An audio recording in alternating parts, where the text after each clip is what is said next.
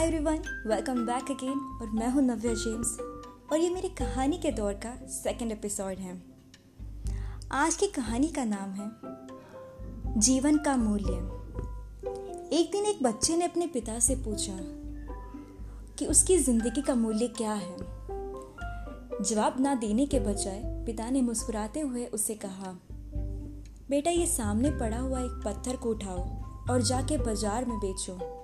अगर कोई इसका मूल्य पूछे तो उसे कुछ मत कहना, बल्कि अपनी दो उंगलियाँ दिखा देना। वो बच्चा भाग कर बाज़ार गया। एक औरत ने उससे पूछा, कितने का है ये पत्थर? मैं इसे खरीदना चाहती हूँ। मैं अपने बगीचे में रखूँगी इसे। लड़के ने कुछ ना कहा, बल्कि अपनी दो उंगलियाँ दिखा दिया।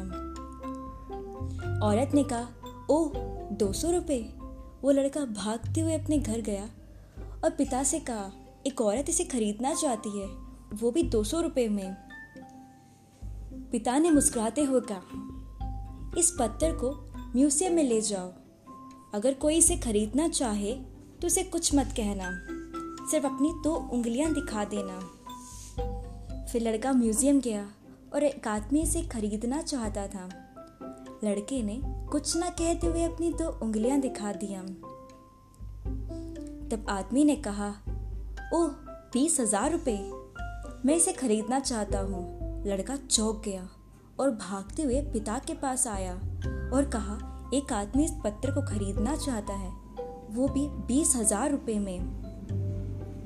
पिता कुछ ना कहकर फिर मुस्कुराते हुए बोला, बेटा, अब तुम इस पत्थर को कीमती पत्थरों की दुकान में ले जाओ और दुकानदार को दिखाओ।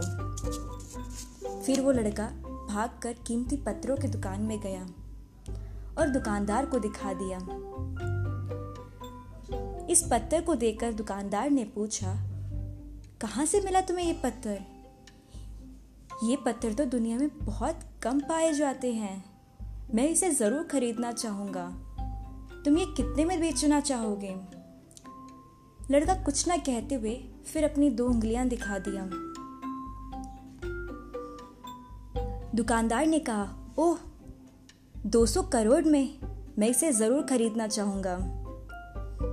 लड़का फिर चौंक गया और भागकर अपने घर वापस आया और पिता से कहा, दुकानदार इसे 200 करोड़ में खरीदना चाहता है।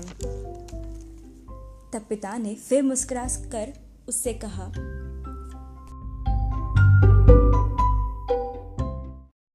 तुम्हारी ज़िंदगी का मूल्य भी इसी पत्थर की तरह है।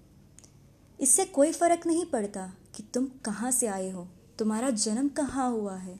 तुम्हारा रंग क्या है? तुम्हारी जाति क्या है? लेकिन ये ज़रूरी है कि तुम अपने आप को कहाँ रखना चाहोगे और तुम्हारे आसपास के लोग कौन हैं। शायद तुम अपनी पूरी ज़िंदगी ये सोचते हुए बिताओगे कि तुम वो दो सौ रुपये वाली पत्थर हो, या तुम्हारी पूरी ज़िंदगी तुम्हें दो सौ रुपये की नज़र से देखने वाले लोगों के बीच रहोगे। सभी के अंदर एक हीरा छुपा हुआ होता है। हमें बस उन लोगों के बीच रहना चाहिए जो इस हीरे को पहचान सकें। ये हमारी चॉइस है कि हम कहाँ रहना चाहेंगे मार्केट में या उस कीमती पत्थरों की दुकान में। इसी तरह तुम भी दूसरों के अंदर की हीरे को पहचान कर उनकी हेल्प कर सकते हो। हमें हमेशा सोच समझकर अपने आसपास के लोगों को चूज़ करना चाहिए, जो हमारी ज़िंदगी में बदलाव ला सकें।